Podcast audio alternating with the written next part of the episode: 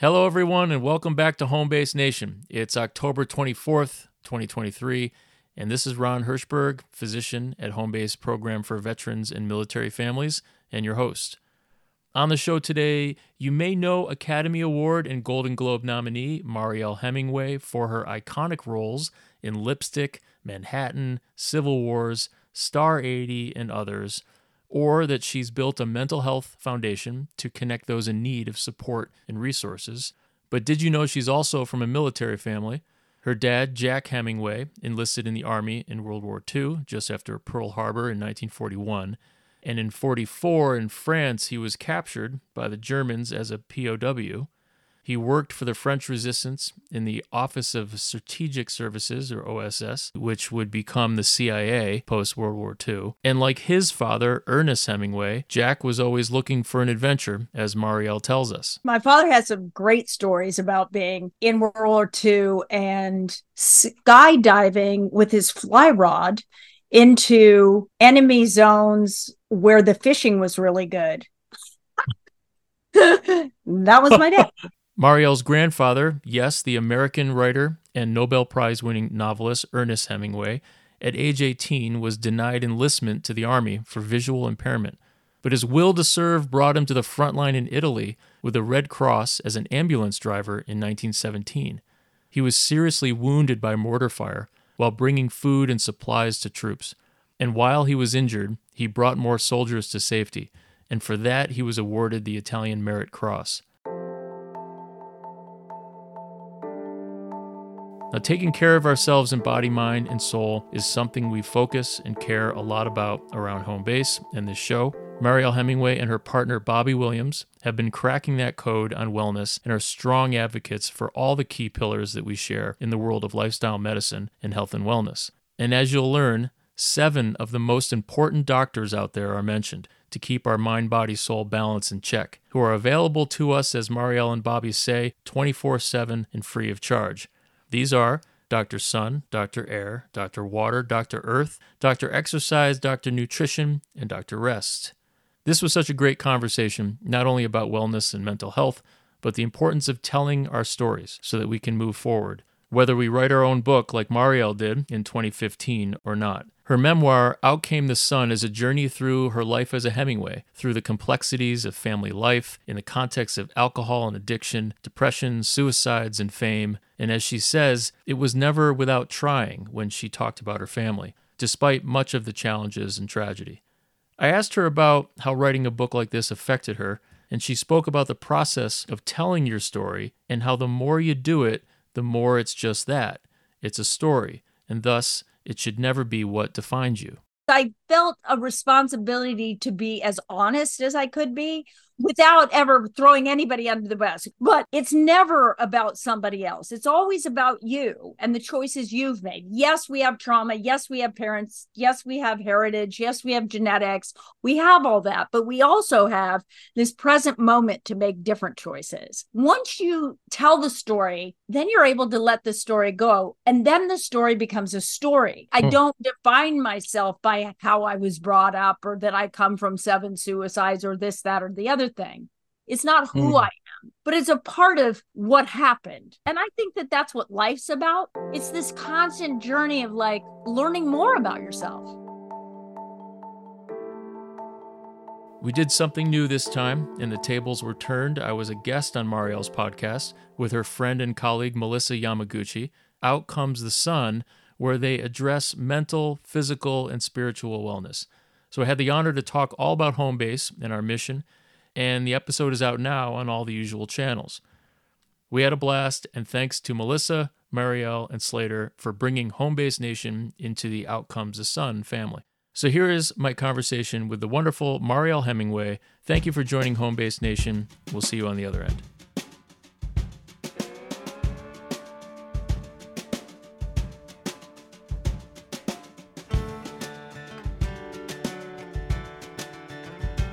Mariel Hemingway, hello. Hello. It's really an honor to talk with you, uh, to meet you across the country. Yeah, exactly. You are where right now? I am in Los Angeles. I'm actually in Venice, California, which is uh-huh. a unique and different kind of spot to be in. fun. It looks beautiful yeah. out there. It is. It's actually, I mean, now that fall is here, whatever that means here, hmm. it just means there's no fog. So it's actually really quite beautiful. I'm in Boston, in a outside of Boston in a basement right now in an undisclosed location. But uh, it's it is gorgeous today. We we did have this crazy several days of rain. I went with my daughter on Saturday, who's fifteen, uh, to the Billy Joel Stevie Nicks concert oh, wow. in uh, Foxborough Stadium with like seventy thousand people, and it rained the entire three hours. Oh my but God. um, it was a great a great bonding experience, though. Yeah, there we um, go. I have to say, you know, so I got home from work and I decided to do a quick run. And I say that because what it made me think about during my run, speaking of the sunshine out there in L A or Venice, is the seven doctors. Yeah. I'm going to rattle them off. I think I know them by heart. Cool. So I went for a run and and I I, I breathed the air yeah. and it was it was awesome. And I noticed the sun. It was I was getting exercise. Mm-hmm. When I got back, I chugged a bunch of water. I had some blueberries for nutrition. And, oh, I wrote them down. I'm cheating. Earth and yeah. rest. Yes. But I wanted to start with that because it, it sort of all came together, because one of the things that we at Home Base talk about when we treat our veterans and families is really about what a lot of people call wellness or health or mental health that is very much being in tune to our surroundings and nature. Yeah. So I know that you and your partner, Bobby Williams, have done some really great work in this, and a lot of thought has gone into this. So I thought maybe we can just sort of reflect there as we're cross country talking about different weather patterns and and and yeah. uh, and how we want to I don't know how we want to treat ourselves and reflect on on mental health. Absolutely. Well, okay. So the seven doctors, which you did a very good job of explaining, but it's like Doctor Sun, Doctor Air, Doctor Water, Doctor Exercise, Doctor Nutrition, Doctor Earth, and Doctor Rest. And as Bobby says, they're available twenty-four hours a day, seven days a week, and they're free.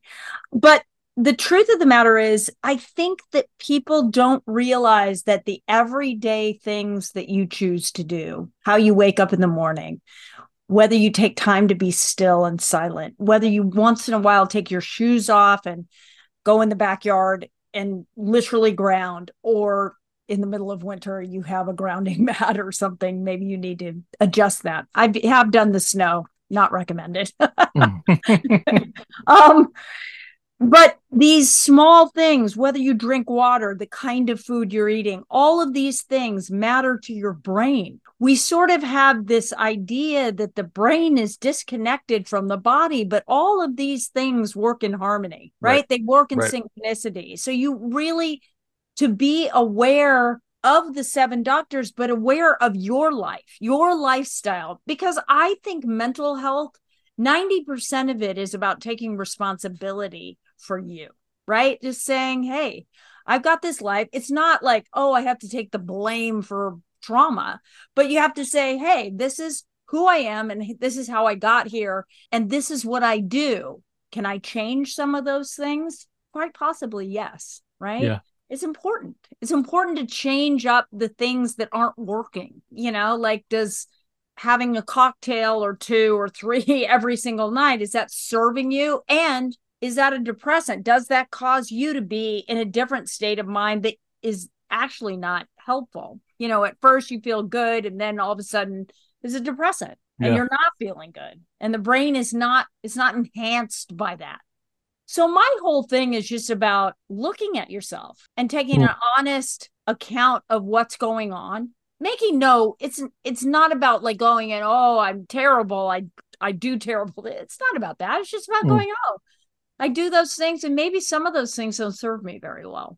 Nobody needs to slap you. It just means you take responsibility for, you know, I have to look at my heritage. I have a, an amazing heritage. You know, Ernest Hemingway is the greatest writer of the twentieth century, and you know, and probably every century from now till forever. But there was also mental illness, there was also addiction, there was also overindulgence in many things that weren't good for you. But that was also a different time. So it makes me think, okay, I got to choose differently in my life because I have those genes. I've got that. I have suicides yeah. in my family. Yeah. And I want to get a little bit into that too, of course, because, you know, as we know, this happens to be Suicide Awareness Month, um, Recovery Month. I think back to the how we can control everything below the neck that controls above the neck, and the fact that mind and body are connected is something that, as physicians and as in the medical establishment, it's taken a long time for people to value that. There are people thirty, forty, fifty years ago that were holding that flag up, from psychiatrists to cardiologists and everything in between, that were shunned or laughed at, thinking that yeah. there's a lot out there besides the pill and besides basic medical practice. And so we certainly have a lot, a long way to go, of course, but I appreciate thinking about this very holistically. And it really resonated with me when you and Bobby talked about those seven doctors. Your book is wonderful, Out Came the Sun. Thank you. And what you alluded to just a minute ago about your family and about a legacy happens, as we know, in many, many families. But the fact that it was in the public eye is obviously a different story. And the fact that you have that legacy of, like you said, one of the one of the most uh, renowned um, authors of our time. You know, when you think about actually writing the book and going through that exercise, I can't even imagine. What was that like for you during that whole process for your own mental health or, or well-being? Thank you for the question, first of all, because it's it's actually such an important part of my own personal healing. I liken the telling of the story. My story for me is Out Comes the Sun. I talk about my childhood, growing up, being in the business that I was in, entertainment world, and dealing with suicides, dealing with an ex-husband who had cancer, dealing with having kids, you know, all of that that we all ha- go through. But I do believe that that telling of the story is so profound, and it was it was powerful. I wrote another book at the same time called Invisible Girl, which I wrote mm-hmm. from the perspective of like a thirteen, fourteen-year-old girl looking at her life and, and what it felt like to be in that family whom I loved. But I was also deeply confused by why everybody was so messed up. But I didn't really yeah. know that they were messed up, because that was my normal, and asking the questions that one does. But anyway, getting mm-hmm. back to your question, it was sometimes exhilarating and sometimes kind of scary, because it brought up stuff, right? You think about past times and it can be challenging to your psyche for a moment. But what I learned is the further and the more you dig in, the better the healing is, right? If mm. you really just are raw and let yourself, and I'm not asking everybody to go write a book. I did it because I don't think my story is unique. I mm. think everybody mm. has trauma. They go through stuff. You know, parents aren't perfect. And it doesn't mean everybody wasn't trying. You know, maybe you had seriously abusive parents or a childhood, but I think a lot of people have challenges that they have to go through. And I think the more you dig into those and get really dirty and remember that even when you dig into the trauma of your life, it can't mm-hmm. hurt you again. It can bring up stuff. It can trigger you. But if you're in a safe environment and you feel as though the people that are listening to you, or, you know, in my case, it was a an editor or somebody helping me write the book, was there to, to hold that space so that I could just be raw and mm. scared. And because I felt a responsibility to be as honest as I could be without ever throwing anybody under the bus. Because if anybody gets thrown under the bus, I wanted it to be me for like stupid decisions, right? But mm. it's never about somebody else. It's always about you and the choices you've made. Yes, we have trauma. Yes, we have parents. Yes, we have heritage. Yes, we have genetics. We have all that, but we also have this present moment to make different choices. So in writing this story, I was able to like, let that, once you tell the story, then you're able to let the story go. And then the story becomes a story. It's not mm. who you are, right? I don't define myself by how I was brought up or that I come from seven suicides or this, that, or the other thing. It's not who mm. I am, but it's a part of what happened. It and just enables me to heal. Like yeah. and every day I heal a little bit more, even talking to you. It's like, I'll have aha moments in my brain where I'll go, oh, wow, I hadn't thought of it in that perspective before. Mm. And I think that that's what life's about. It's this constant journey of like, learning more about yourself. Know thyself, right? It's, yeah. it's a powerful thing. In the book, you talk about different chapters of going through life as a young kid and growing up, entering fame and in and out of it and all the craziness that goes along with it. What was really um, a theme certainly was family, and the fact, like you just said, that so many people can relate to these uh, same issues. The fact that there was another brotherhood or sisterhood in movies, and that you felt a family that you didn't find at home. Yeah. That was really telling to me about this, this group of people that connected, that were in the bunker, so to speak, together for weeks to months, maybe a year on end. And you, the type of bonding that occurs reminded me actually of what a, a lot of our service members go through. Yeah. It's a very different culture, but there was some camaraderie that I wanted, I, I wanted to hear your reflections on. I love that you brought that up, because I've always wondered and probably thought to myself, I bet it's similar, but you're in this environment. It's isolated. It's the whole world to you, right? Because that's all you're doing. You're very focused, but all your people are around you to support that, right? And that's like movies. Everybody's there trying to get this final thing done, whatever that final thing is. It enables you in those moments to be your best self, right? You get to show up as whoever you want to be, but you're in this kind of like high adrenaline state kind of all the time. And for an actor, you're on, you know, you're ready to be on camera, you're ready to be on. But I imagine being a soldier, it's very similar. You're on, you got to be on. Yeah. And right. when you come home to your real home and to your mm. r- real people, it's a bit deflated, right? It, it it has to feel almost hollow. I mean, it must be so hard at times. Well, right. There's there's a, a belonging and a mission yeah. that yeah. everyone goes through. It's that and most when you don't many have people... that, I have things that fill my life. Yeah. If you don't have a mission, you don't have something passionate to go towards. It's frustrating and depressing. Um, it was sad, but also it it was um you hit a nerve there about your own family. How um. You may not have had that connection all the time. I know it's also heartening to hear that you say that there's so much good that comes that, and that people are always, I think you mentioned trying. It's not that they're not trying, you know, but you had to be real in this book too. After the book came out, it's like seven, eight years now. We talked about how that was for you. How about for the rest of your family? Well, I'll be honest here. Most of my family were already, had already passed by the time I wrote the book. I mean, close family members, uncles, aunts, whatever. I don't really even have relationships with my cousins very much. I have a cousin, I, you know, a couple cousins I love, but they're not close. Yeah. I didn't grow up with them, which is so interesting because I have a partner now who's like, who talks to his cousins daily. Mm. Like it's bizarre. Mm. I'm like, what?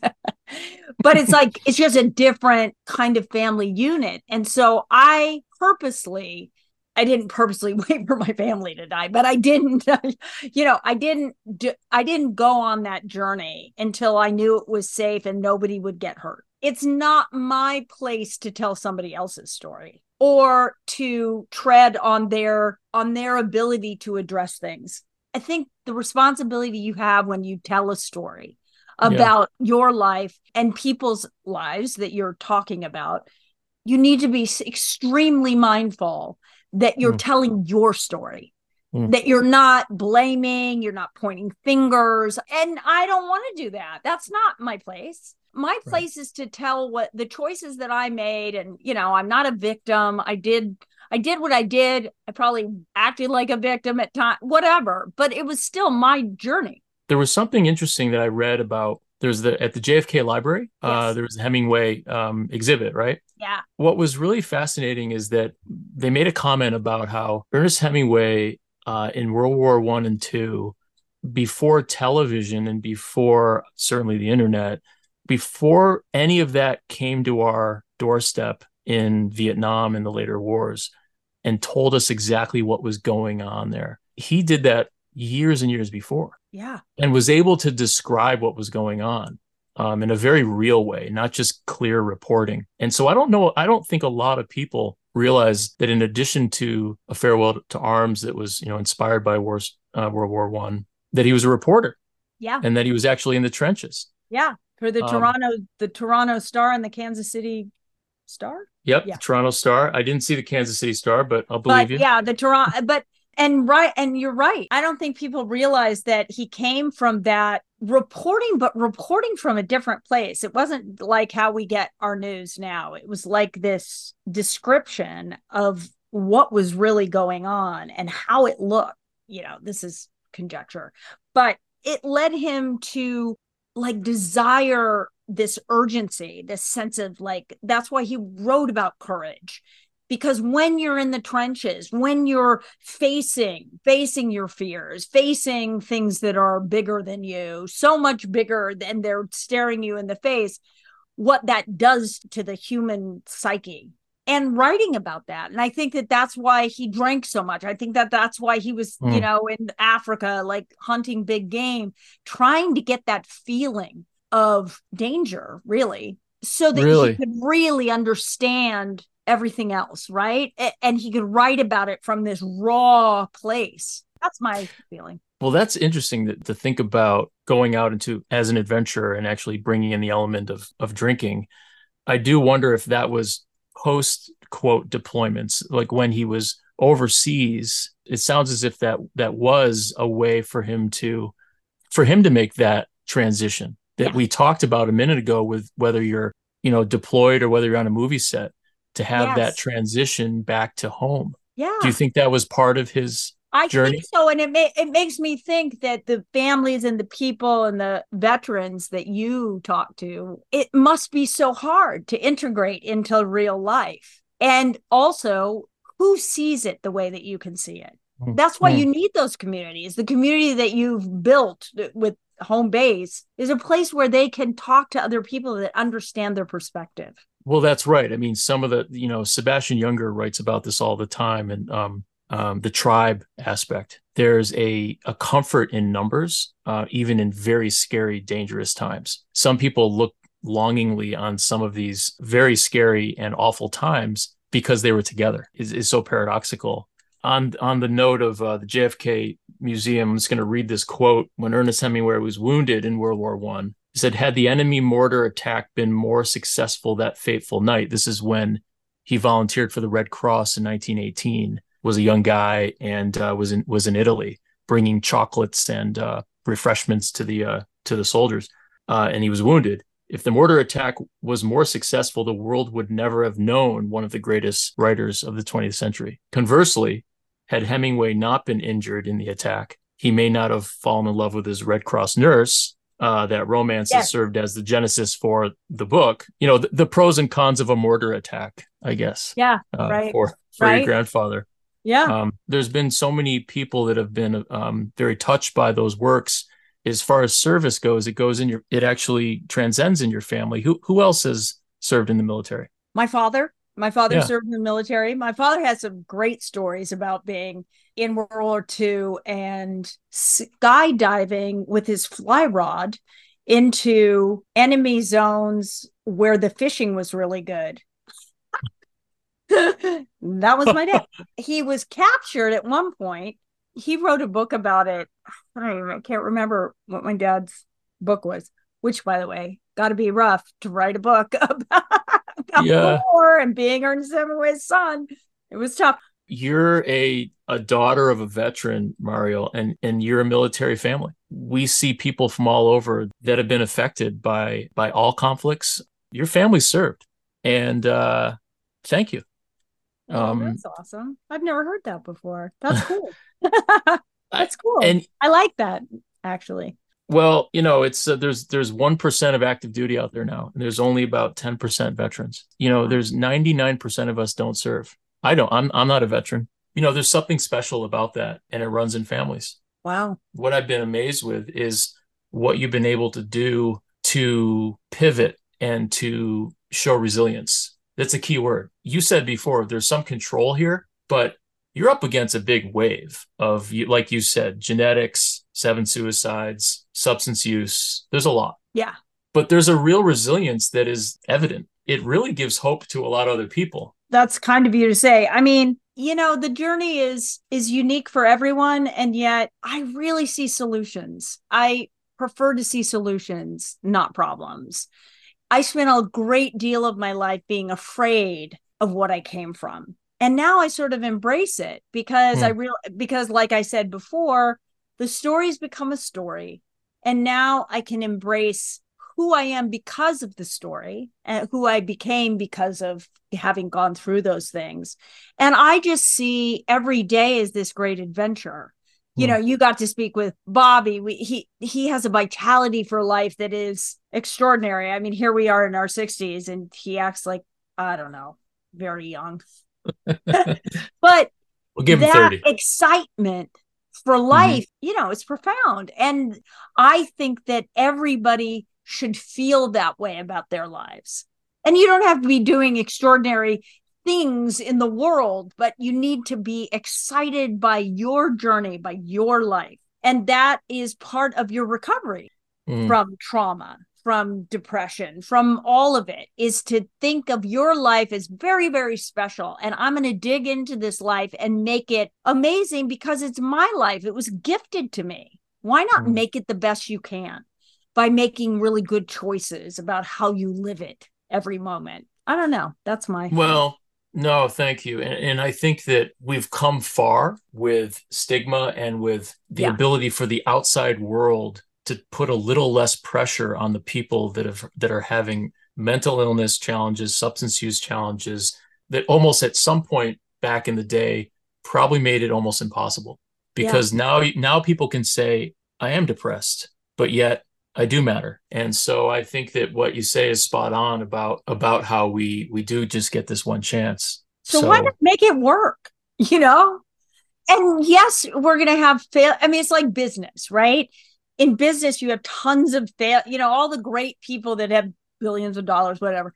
They've had all these like fall downs, failures, whatever. Even my mm. grandfather, like if you look at his life and his trajectory and his whether he had money and then he didn't have money. And then, you know, like it's, it seems like it all seems like, oh, it happened overnight. No, it was a long process of falling down and all that stuff. But when we can see it as just part of this great adventure and yeah. not get caught up in these, in the minutia of having things go wrong or not be in, in the way that you saw it. I see it happening this way, and it doesn't happen that way. ninety percent of what, right in our lives never happens the way you think it's going to or want that you want to have it happen. What a great way to, to end part one of our conversation. Yes. Um, and hopefully there'll be more. Um, yeah, I hope know, we, so. This is awesome. We, you know, you come from a family of service too, and I think that's that's pretty awesome. So, so thanks for joining us.